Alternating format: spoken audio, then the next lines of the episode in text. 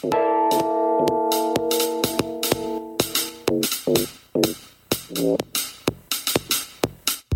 are listening to La Sonor.com, electronic music radio station.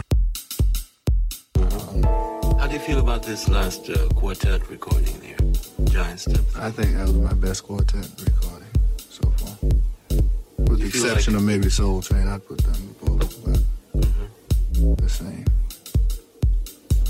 How would you say uh, working with Miles Davis has influenced you stylistically?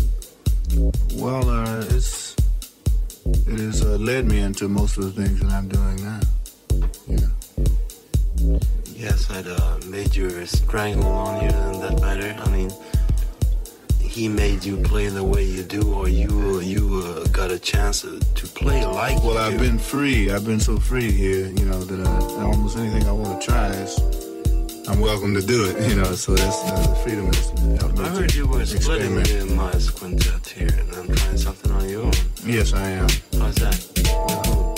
Uh, I haven't. I have uh, several men in mind, but I haven't selected the sidemen yet. I'm going to try with a quartet. With, uh, a, a, quartet? Yeah, to begin with, and maybe in uh, several weeks after I start, I might add a fifth man. John, uh, which tenor players do you think have influenced you, if any at all? All of them. I would say all of them. But, uh, do you have a personal favorite? I mean, like you put on a record when you were at home and relaxing and so on?